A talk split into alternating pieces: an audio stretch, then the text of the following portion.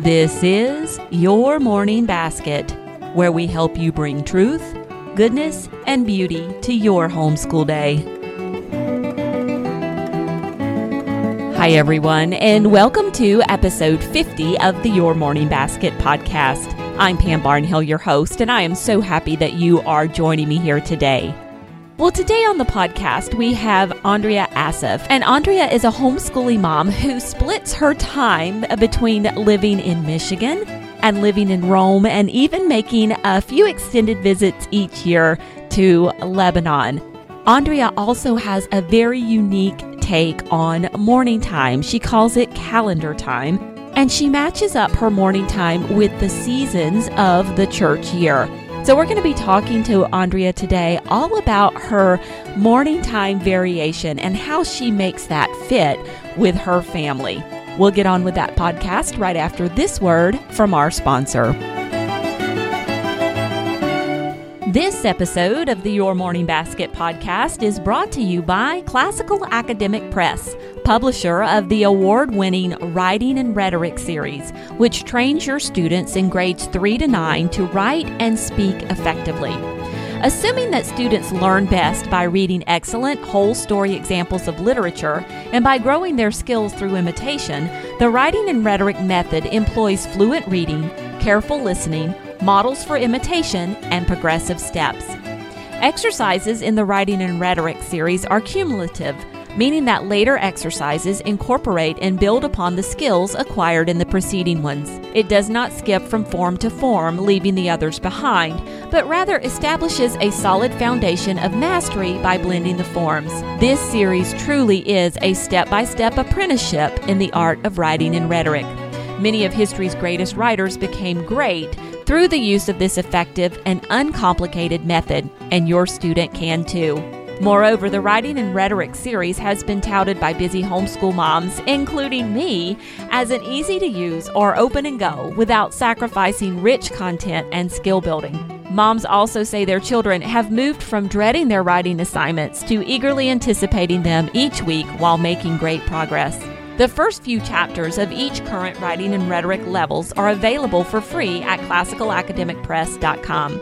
You can try before you buy. In addition, as a Your Morning Basket podcast listener, you can save 20% off all writing and rhetoric materials at classicalacademicpress.com through December 2018 by using the coupon code PAM20.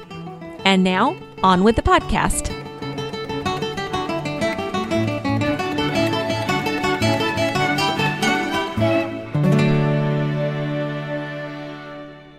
Andrea Kirk Assaf is an editor, writer, and former Vatican based journalist and voice talent. She and her family live between Rome, Italy, and a farm in Remus, Michigan. She and her husband created Roots in Rome, a company that hosts academic groups and pilgrims in the Eternal City. Now, besides writing, her major work is her family's school of formation, the Kirkos Caravan. The youngest daughter of Russell and Annette Kirk, Andrea continues the Kirk legacy through compiling anthologies of her father's work, administering the Russell Kirk Reading Group, and assisting the Russell Kirk Center for Cultural Renewal as a member of their board of advisors. You can find her at www.thekirkoscaravan.com and her Little Book of Wisdom series can can be found on Amazon. Andrea, welcome to the program. Thank you so much, Pam. So happy to be here. I've listened to all these podcasts, and they have been such a help in my homeschool that I'm really uh, thrilled to be part of this legacy now. Well, thank you so much. You know, it's so much fun because you and I have emailed back and forth a couple of times and we even got to meet in person once. So it's always really fun to get to interview somebody for the podcast that I actually know in real life. Yes, exactly. Well, let's start talking about calendar class because that is what you call your version of morning time. And I think this is so fascinating that you've really kind of taken the whole morning time thing and, and put your own twist on it and made it into something that really works for your family. So tell us a little bit about what calendar class looks like at your house. Well, I was thrilled to find out about morning time through your podcast because we had been doing something similar. And so I, I, just realized that there were other people in the world that were thinking along the same lines as uh, we were, and that I had uh, had friends out there. So that was a real help. Um, I began calendar class actually before we started homeschooling, more, more as a um, school of family formation plan. And then we, when we began homeschooling, I uh, added that name onto it and I made it a little bit more academic using a lot of the tips that I picked up in your podcast. So, our calendar class and our homeschool curriculum are actually year round. We follow the liturgical calendar of the Catholic Church as well as the secular or Gregorian calendar. And what that looks like is something like this. I'll take you through the year. Okay. In January, we create an annual agenda for our family and we check in with it at the beginning of each month. At the beginning of each season, we have what we call a, uh, a seasonal feast. I call them the four feasts. And we invite other families and they, we have a potluck of seasonal themed uh, food and drinks. And each family puts on uh, something to perform for for uh, the other families. So it could be poetry, it could be something that they've uh, worked on in their music classes, uh, recitation. Um, it usually has something to do with uh, the seasons. Um, and then at the beginning of each month, we have a smaller get together. We invite maybe two or three friends over, and we look ahead at the month, what uh, the different themes are. And one of the nicest parts about those gatherings is that because we have such uh, few, so few guests as opposed to the big four feasts, we ask those friends to share with us their memories of uh, their childhoods and what they uh, recall and associate uh, with that particular month. Um, so that's led to some rich conversations. Um, but then we have, of course, the daily calendar class, and that's a lot more like morning time. Um, the flow of that is that we begin with a morning offering, which is customized to our calendar class. So, what I mean by customized is we talk about what's happening that particular day. So, we'll mention the saint of the day. We might even mention what the weather is like that day, and and we express gratitude for the gift of life on that day, and then we we offer it up to God. And then we talk about what is called the four cycles of life. These are my themes. What's a little different about our calendar class as opposed to um, most morning times that are described using academic subjects is that instead of academic subjects, I have chosen themes. So the themes are the four cycles of life, and they are liturgical, sanctoral, human, and natural. And we read about those different cycles in each day. So, for example, the liturgical season might be the Mass readings, or right now we're in Christmas tide, we could read something about that. The sanctoral cycle is the saint of the day or a special saint of the month if we want to take more time on one particular saint that month. In the human cycle, we will celebrate uh, milestones in the lives of our family and friends. So if it's somebody's birthday, we'll call them up or we'll make them a card. Um, we also study the history of the day, and that leads to all kinds of rabbit trails. So I have to really pre-select uh, what history of the day we're going to study.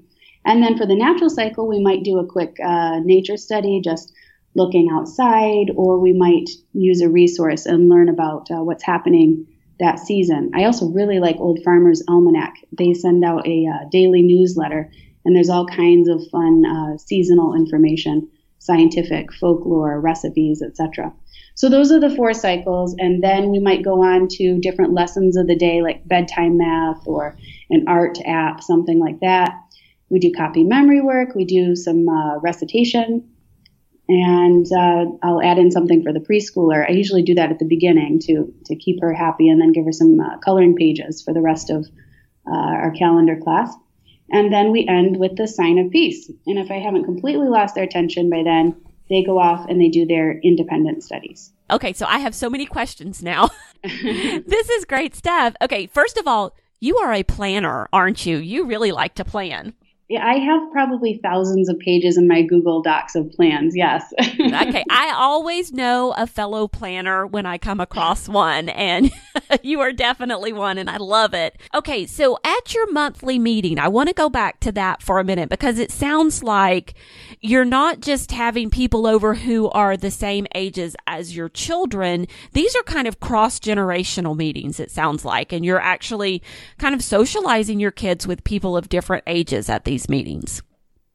Yeah, that's that's how I was raised. My parents always had uh, lots of um, people over, um, thousands over the years, and um, and so I was comfortable with adults from a young age, and I just kind of assumed that my children would be raised that way too. And and in fact, we live close to my parents' house, and we still have people coming to my parents' house, so I invite them over.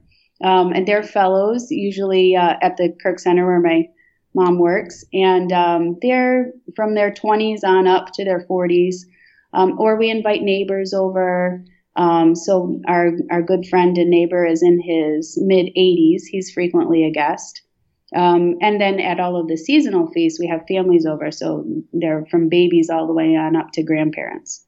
I love that. And I love that you're purposeful about connecting your kids with people of all different ages and letting them tell their stories. I mean, you know, something I haven't really thought much about doing, but it, it makes so much sense. And just what they could learn from that would be lovely. I really think you've probably seen the fruit of that.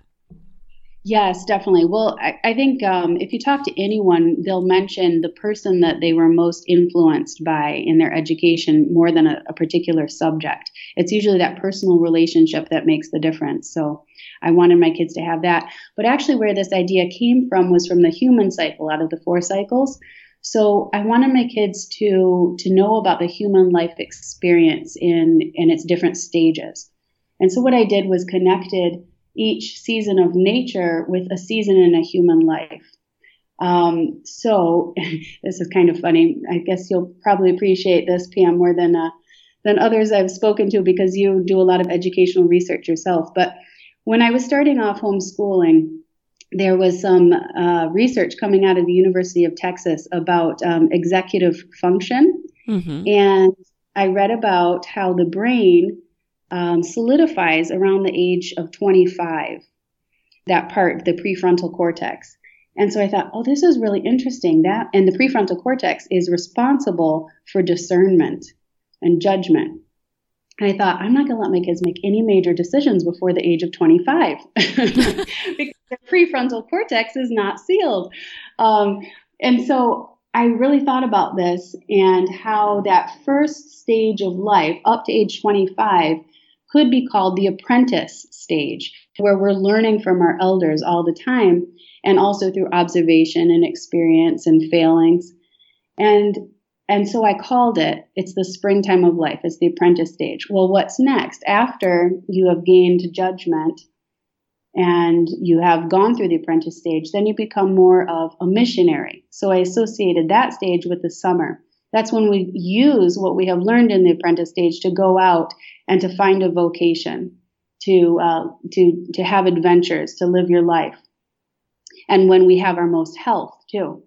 And then after that, there's the autumn of our lives. And I thought, what would be the autumn of a life in the human experience? How about the teacher? Because by then, the, the person has not only gained from the apprentice years skills and knowledge, but has had different experiences and has tried out those things in real life and is able to then teach skills and things to the next generation. Well, then the winter stage was pretty easy to assign. I call that the sage stage mm-hmm. because then you not only have the experience and the skills, but you have the wisdom. You can look back at your life and make analogies and pass on not just knowledge, but wisdom to the previous generation. So that's the philosophy behind it all. That's awesome. And so you have people from those various stages come in in those monthly meetings and those seasonal meetings and interact with your kids. Yeah, and one thing I've always wanted to do, we've done it, you know, in a spotty way, is honor uh, one of the people in those particular stages at their feast. So, for example, when we have the spring feast, we will crown the apprentices and we'll do something special for them. They'll be the guests of honor. Or when we have the winter uh, feast, anyone over the age of 75 gets to wear the crown, and and he or she will take center stage and and impart impart his or her words of wisdom to us. Oh, that's interesting. I love how you are constantly building ritual for your family. So you you really set a big store on ritual and what it can do for formation of a person. Yeah. Well, I was um, just starting to listen to to Mystie's uh, podcast about that, about repetition, And it really struck a chord with me because I think it takes us so long to really learn the important things in life, like reading a good book over and over. And each time you read it, you learn something new, like the Chronicles of Narnia. Um, I re I listened to them again uh, when my kids were little, and I recognized so much more than I ever picked up as a child. So I think it's important for um, to go back continually, like the rings in a tree. As we grow older, we can see more, we can add more to our lives. Um, and so I put in these rituals as just ways to do it in an easy way by incorporating them into our lives as a natural natural thing that we always do. Yeah, yeah, I love that. Okay, so you made mention at the end uh, when you were telling us about your calendar time. You said, "If I haven't lost their attention," so uh, does calendar time? Does it tend to happen all at once at your house, or is it spread throughout the day? Uh, it's spread throughout the day. The thing is, mommy likes calendar class more than the kids do. so I could do this every day for hours because I'm so interested in all of it. Um, and so I have to be careful not to talk beyond their interest level and, and energy. Um, so I try to keep it really short. Usually our calendar class is uh, about no more than 40 minutes. Um, and then we move on to the more academic stuff yes, our calendar classes, so it's spread throughout the year, as I explained, but also we have different points throughout the day. Um, one of the things that inspired me was the medieval practice of the Book of Hours, which are personalized, uh, customized books, prayer books to mark the hours of the day. And so, what I decided to do, because I have such a hard time getting the kids all gathered together because they have their own interests, they could probably educate themselves without me, but I wanted to be involved too. So, um, what I do is I bring them together for meal times and I peg everything to those meal times. So, first we have a, a prayer associated with that particular hour. So, for the morning, it'd be the morning offering and then breakfast and calendar class. At noon, we will pray the Angelus and uh, then have lunch and the read aloud. At three o'clock, we will have our snack time. So we pray the Divine Mercy Prayer, um, and then we have tea time arts appreciation. That just means we have a snack, and maybe I'll put it in a, uh, the drink in a teacup, and we'll do something from our basket of uh, arts appreciation material. Um, and then at six o'clock, we have uh, gr- uh, the gratitude grace, where we go around the table, and we talk about something we're grateful for that day, and we say our prayer. Um, and then in the evening, we finish off the day with family hearth ritual. Okay, and so your family hearth ritual, we're going to kind of skip ahead to that. That's kind of your evening morning time, right? Yeah, it is a lot like uh, how I hear other people describe their morning time. Uh, we begin with a call and response, and I actually got that from one of the interviews uh, on your podcast. Uh, we say, Let us remember. And the kids say that we are in the presence of God. So I took that directly from uh, someone that you interviewed. I think it was Courtney Garrison. Oh, and yeah. that's very effective in setting a tone. And they like it. I tried it out for a while and I thought, oh, I don't know how this, because I've tried out a lot of different things and i am constantly tweaking things. And I thought, I don't know how they'll like the call and response, but it's, they've been very, uh, they've been very calmed by it and and they like it. So we've kept that, and then uh, we do our family intentions and a family prayer that I created, um, and then we do family formation readings. So that could be anything. Sometimes it'll be fun fiction, or other times it'll be something particularly for families, some advice for families about struggles that we might be having. And then we finish with a lullaby. It's important for me that we memorize lullabies because they're so calming and we've got two little kids in the house and it would be nice if the older kids could sing these lullabies to the younger kids and then when they become parents they can sing these same lullabies. So I've added that to our memory work. And then we finish with a hymn that we've always sung since they were little. We don't always do all of that. When tempers are short or when time is short, um, sometimes we will just sing the hymn or just do the prayer.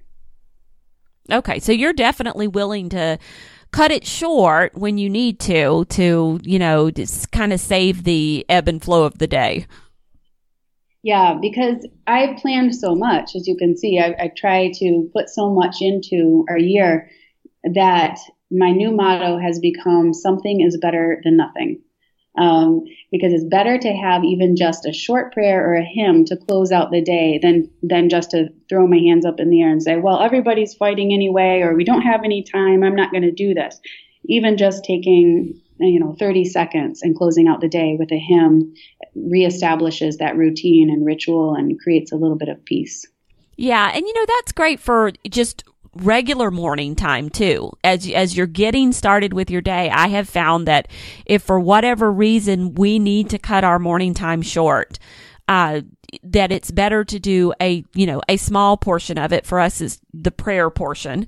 Uh, you know, light the candle, say our prayers, blow out the candle, and then move on. Than it is to just skip it altogether. Yeah, consistency adds up definitely. Yeah, I think so too. Okay, well, you spend part of your time in uh, the United States in Michigan, and you spend part of your time in uh, Italy, in Rome, actually. Mm-hmm. So, does your morning time, does your calendar class look different depending on whether you're living in the United States or in Italy? Yes, well, I'm looking right now at the resource I'm going to use for uh, 2018. I'm really excited to have discovered it in a bookstore. Um, we're going to be in Rome in, from January until June. And since that's a big chunk of time, I decided to buy an Italian resource for my calendar class. And it is um, an agenda book, an annual agenda by a celebrity chef in Italy who also happens to be a nun. so it, it's really perfect for my four cycles because um, it has uh, the gospel of the day and a commentary, the saint of the day. It has a recipe for the um, a seasonal recipe for our natural cycle, and then it has the history of the day for a human cycle. So it really covers everything that I wanted to. Plus, there's um, a section for journaling, so I can write down any additional information that I might want to share with the kids. So we're using an Italian resource when we're in Italy, and we have to read that every day, and we're not fluent. So that means that's a lot of practice for us. Um, and then, of course, we do uh, for our place studies when we're in Rome, we study Roman history and Italian history because so much of uh, world history is influenced by Rome. So it's kind of a it's an all-in-one for us. And when we're in Lebanon, uh, I'm actually in Lebanon right now, um, we study Lebanese history and do some intensive Arabic. So, yeah, we add more of our uh, place to our calendar class wherever we are. Oh, I love that, how it's actually influenced by place. Okay, so this, well, I was going to say this Italian book, can we get it in the United States? But it wouldn't do most of us any good because it's in Italian. So, even if we could get it. Yeah, unless you're studying Italian in your uh, homeschool.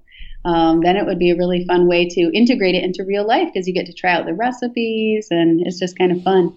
But I'm sure that there are things in the United States like that, but this one is a particularly Italian because um, Catholicism is is practically the state religion in Italy, so it's very mainstream. Uh, this particular book. Oh wow, that it does sound like a fascinating resource. Well, let's talk a little bit about foreign language. Do you because you guys you're basically trilingual uh even though you you know you're practicing your fluency in Italian. But do you uh do you incorporate those the foreign language into your calendar class? Yeah, the most fun way, I think, and the best from a family formation perspective to incorporate foreign language into uh, our calendar class is through memory work. So it could be seasonal, like um, in in the spring. I often have them learn the prayer of Saint Francis in both Italian and in English, and we will recite that um, around the feast. Oh wait, the feast of Saint Francis. I was going to say that's in October. said, oh, am I missing something? Because we usually talk yeah. about St. Francis in the fall. there, there must have been a reason I had them learn that. I don't know why, but I associate it with spring for some reason. Um, so yeah. So at any rate, we we choose different things that we want to memorize for different seasons or occasions, and um, and then I will try to translate it into the three languages.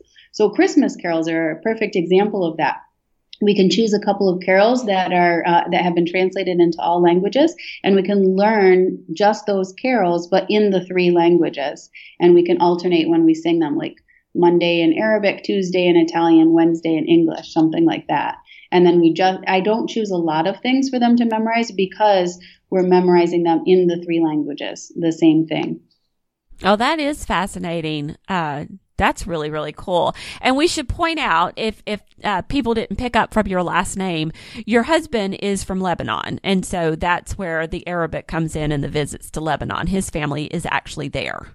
Yep, and we're studying some intensive Arabic right now. It's easier to do it here because we have the resources and it's all around us. It's in the atmosphere. Whereas it doesn't feel as natural to study Arabic or Italian when we're back in Michigan. So I've I've learned to adapt to that situation too. That I can't push my kids too hard to study those other languages when we're not in the right atmosphere. Yeah, yeah. It, it seems like it would probably be a lot easier when you're uh, immersed in it you know, if you will. Uh, they can see immediately when they'll be using it, so it, it um, you know gives them some motivation. Let's talk a little bit about living seasonally. I mean, you really do this. You do this not only with the liturgical year of the church, but you also do this with the natural seasons, the four seasons of the year. What do you think is gained by living with an intentional awareness of these seasonal cycles? Oh, this is a big question for me, Pam, because um, it's what I've built our whole uh, family formation plan around. I think I've explained it in detail what I mean by the four cycles of life and living seasonally on our website. But um, there is an essay by Jeff Mirus of CatholicCulture.org that I'd love to link in the show notes because he explains succinctly the connection between um, the natural cycles of life, the seasons, and the human life. Um, but the short answer is that the more we understand the seasonal cycles, the more we understand ourselves and our world. And being ignorant of them or choosing to ignore them just means we'll have a harder time to find our compass in life. Um, so the four cycles of life is pretty much what I have chosen as the compass for our family. Um, now we went all out and we bought a farm and we're learning about homesteading from Amish neighbors. Um, and we live in a place, Michigan, or at least some of the year, in which the four seasons are really extreme. So it's very apparent, those kind of lessons of life, of how we go through different stages in life uh, and what the natural seasons can teach us and how they mirror our liturgical calendar, especially as, as Catholics. Um, it's really apparent there. But in Rome and in Lebanon, it's it's a lot milder, and so I'm having a hard time adapting my seasonal studies to these climates. Um, but there must be a way because uh, the liturgical calendar is is very rich here too, and in fact, it was even created in Rome around the agrarian uh, traditions. So I'm still working on that aspect.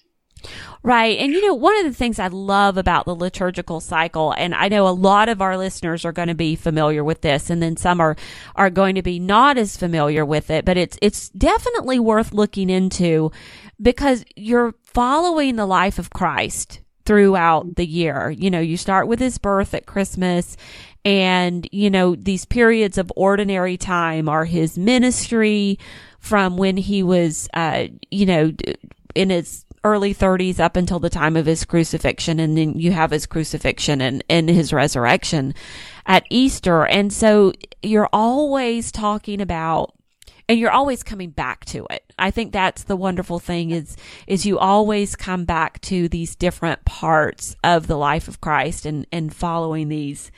And so it really does keep you in touch with right. him um, you know, as you're cycling through various readings and uh, holidays and things like that. So that's one of the things I appreciate about it. Right. I, I agree. I don't think that you can learn it all in one year. It's one of those things that we need to do over and over again and uh, see it through new eyes each time we experience uh, the same holidays. Um, so we follow the life of Christ and of course, in the early days of the church, there were a lot of uh, comparisons between the Son of God and then the sun, which the Roman pagan agrarian calendar was based around. So you find those parallels all the time. Like the winter solstice happens at the time of Christmas. Uh, the summer solstice happens at the time of the feast in the nativity of St. John the Baptist.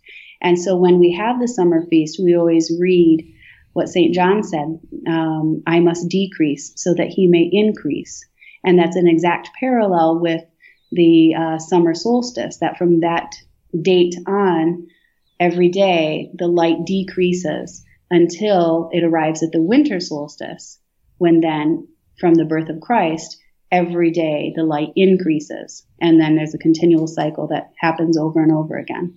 Right. So even the seasons can point us back uh, to. Christ as as we go throughout the year. Yeah, I remember you interviewed Leila Lawler, and she um, remarked that the the liturgical calendar is a perfect teaching tool. And I would add to that, I think also nature can be an excellent teaching tool when you know how to make the uh, analogies. Yeah, make the connection between the two. Yeah. And the other great thing about the liturgical year is it's, there's such a great, you know, rise and fall of kind of a, a fasting and a feasting there. And I think so often in our society, we're always on the feast, you know? we're always mm. eh, not even just food wise indulging in treats and things like that, but everything is so easy for us comparative to, you know, how it's been generations past. And so sometimes if we allow ourselves to go into that that preparing, waiting, fasting mode. We just came out of Advent not too long ago and then Lent is just around the corner and we're not always feasting. It just makes that feasting time so much sweeter. And I think it's a, you know, we get the sunshine in the summer and we get to go out and enjoy ourselves and have a good time. And we appreciate that all that much more because of the cold of winter. But I think we enjoy the, the feasting so much more because of the fasting in between too. It's such an important. I mean, I I only really learned this as an adult by uh, following the liturgical calendar with my own children about these penitential seasons, and that Advent is actually a time for um, fasting and not for feasting. Um, but it's such an important thing to teach our children, and the most natural way to teach them is just by slowly living it year by year, rather than just giving them a lecture and hoping that they'll understand. Yeah. What do you think we lose when we don't pay attention to these seasonal or liturgical cycles? Well, I think probably you just lose a richness of life. Um, and we probably lose uh, some understanding, depth of understanding of, of what life is all about. So it just diminishes our experience of life and um, makes the road toward wisdom a little rockier, I suppose. Um, I just find that embracing the seasons has enriched our lives so much through the through the uh, fasting as well as the feasting um, because you appreciate the highs when you're willing to accept the lows now you know I live in Alabama, and so we don't have seasons that are as distinct as Michigan. So since you have experience with this, with the temperate climates of uh, Italy and Lebanon, what can people like me do to kind of recognize some of these seasons. Uh, especially the natural seasons. I mean, obviously, we can follow the liturgical seasons uh, no matter what the weather is outside. But do you have any tips for the yeah, natural think, seasons? Well, I've I've become more aware of what's happening in the natural world now that I know that there's such a connection between the liturgical uh, calendar. Like during the gospel readings in the summer, um, I noticed some of the language was about like the um, the, the harvest, and then at other times they're about storms. And those readings were chosen because that's what's happening usually in the climates that have the four seasons. So, what is it like to hear those things outside of um, that climate? uh, I'm not sure. I'm not sure I have an answer. I'm still looking at that. But I do know that in the United States, in um, very developed, highly industrialized, developed societies, it's becoming harder and harder to relate to the language of the Bible about um, the the rural life of shepherding. So, in a sense, being over here in the Middle East right now, they can still relate to that because even though in a place like Beirut here, it's highly industrialized, just up the mountain are farmers living the way that uh, the way that they did in Christ in Christ's day.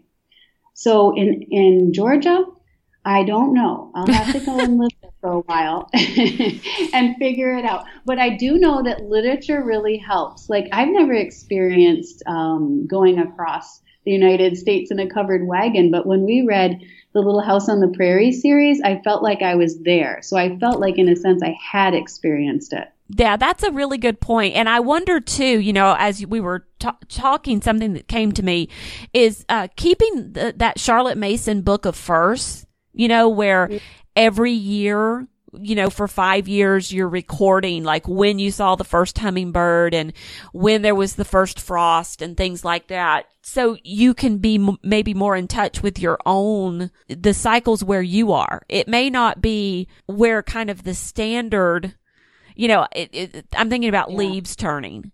You know, everybody talks about, oh, the leaves turn in October. Uh, well, our leaves actually turn about the first week of December. But just by being aware of that and knowing when it happens every year, I think would probably, I may have to think about, you know, pulling that practice in and doing it. That might be helpful. What do you think? Yeah. In fact, I think that you just hit upon the answer, which is that it's the principle and more than the practice. So you can take these principles of observation, etc., but it doesn't mean it has to happen at exactly the same time. Yeah, and just being aware. Yeah, I like yeah, that. Yeah, like I'll have to adopt that principle in Rome because I, I notice the leaves falling more and more, and it's the end of December, whereas in Michigan everything is dead and covered under five feet of snow. So, but I'm still recognizing that in the winter stage, there's decline happening all around me. It's just much more subtle. Yeah, it is. I think subtlety, that's that's the big thing. Well, I know that you are a special friend of uh, Sheila Carroll, who we've had on the podcast before, talking about storytelling. So, talk to me a little bit about your relationship with storytelling. Why is it an important art for you? Well, I've been interested in story since I was a kid and in storytelling and in theater. So, when I met Sheila Carroll and found out that she was a storyteller. And then when she introduced me to Charlotte Mason, I just kept saying to her every time we met, but this is everything that I've thought. This is a calendar class. This is exactly it. And and how did I not know about Charlotte Mason? And she said, when something is true, you will keep seeing it everywhere. Um, you'll you'll start making the connections. You'll it'll pop up over and over again. So I found that when I read Beauty in the Word or uh, School of the Family by uh, Chantel Howard, I keep saying, "Oh, but I thought that too." so it's not original to me. If something is true, it's uh, you'll see it everywhere. So, so Sheila really um, lit a fire under me about uh, stories, and so I've been inspired by her to make that a part of our curriculum. And why is mainly because stories are the oldest form of learning and entertainment. And I think um, for all ages, they're probably the most entertaining way to learn. Most storytellers just sit and speak. And that is a dramatic and direct way to pass on a story. And that's what we probably do every day with our children. But what I wanted to do with the kids was make it a storytelling theater. So the main part was the story. There is the story, but by adding theater arts, they have they have the opportunity to learn all of those theater skills which are so interdisciplinary. So, example, at some of the feasts, we have them do some recitations, uh, like Shakespeare recitations, something that they've memorized that's short. But how much more fun when they can design their own costume for the recitation, or do some research about um, the the music that would have been played at that time um, or work with another child and, and do a, a dialogue. So I just like to take storytelling and make it just a little bit theatrical, not put on a whole production, but give them the opportunity to spice it up and make it more fun. Oh, that sounds like a fun addition to, to calendar class. So, yeah. well, yeah. we'll do that on a daily basis though. So I don't want to raise expectations, but um, we at least do it at the four feasts. And that's a way for us to entertain our guests too. Okay, and so leading up to that, you choose what you're going to do and spend a little time practicing. Yes. Well, what we're doing starting this summer is I've uh, what has grown out of calendar class is a small cottage school called uh, Four Season Family, and the families that come to the Four Feast they're going to be coming now weekly to our farm, and we're going to be doing storytelling theater workshops. So that will be things like um, role playing, pantomiming, uh, lessons in oration. My mom was actually a high school theater teacher, so I'm going to rope her in. Um, we'll be studying the history of the play. Uh, we'll be talking, we'll be discussing it, like uh, what kind of truths can we learn in this Shakespearean play. Um, we'll be doing set design, creating costumes. I may have said that already because I'm really into costumes. my, uh, my daughter will do face painting, things like that. So we're going to work together with these other families in this uh, little cottage school, and then at the at the feast we will put on a small production. Oh, that sounds like so much fun. Yeah. Yeah. Well, real quick, because I know that you have had periods of time where uh, your kids were homeschooled and then also when they were in school. And then you've also had periods where some were in school and some were at home. But you've mm-hmm. managed to keep your calendar class going through all of that, haven't you? Yeah, because it just became part of what our family does.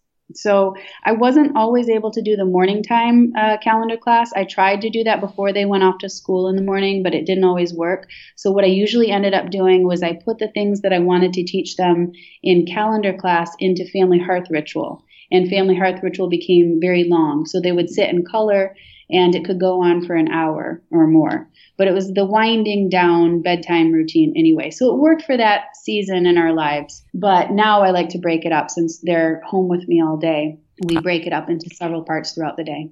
I love it. And sometimes we do have families who listen who have some kids in school or who have all of their kids in school. And so just giving them that idea that hey, this this could be done in the evening is something you could do. Uh, I want to encourage them to do that. So, well, Andrea, thank you so much for joining me here today to talk about calendar class and how you've uh, really kind of made this wonderful seasonal morning time your own. I really appreciate it. Thank you so much, Pam, and thanks for being an inspiration as always. And there you have it. Now, if you would like links to any of the books or resources that Andrea and I talked about today, including links to Andrea's own resources on calendar time, you can find them in the show notes for this episode of the podcast. Those are at pambarnhill.com forward slash YMB50. Also on the show notes is a little tutorial to help you if you would like to leave a rating or review of the podcast on iTunes. We thank you so much for doing that because the ratings and reviews you leave help us get word out about the podcast to new listeners. I'll be back again in a couple of weeks with another great morning time interview. Until then, keep seeking truth, goodness, and beauty in your homeschool day.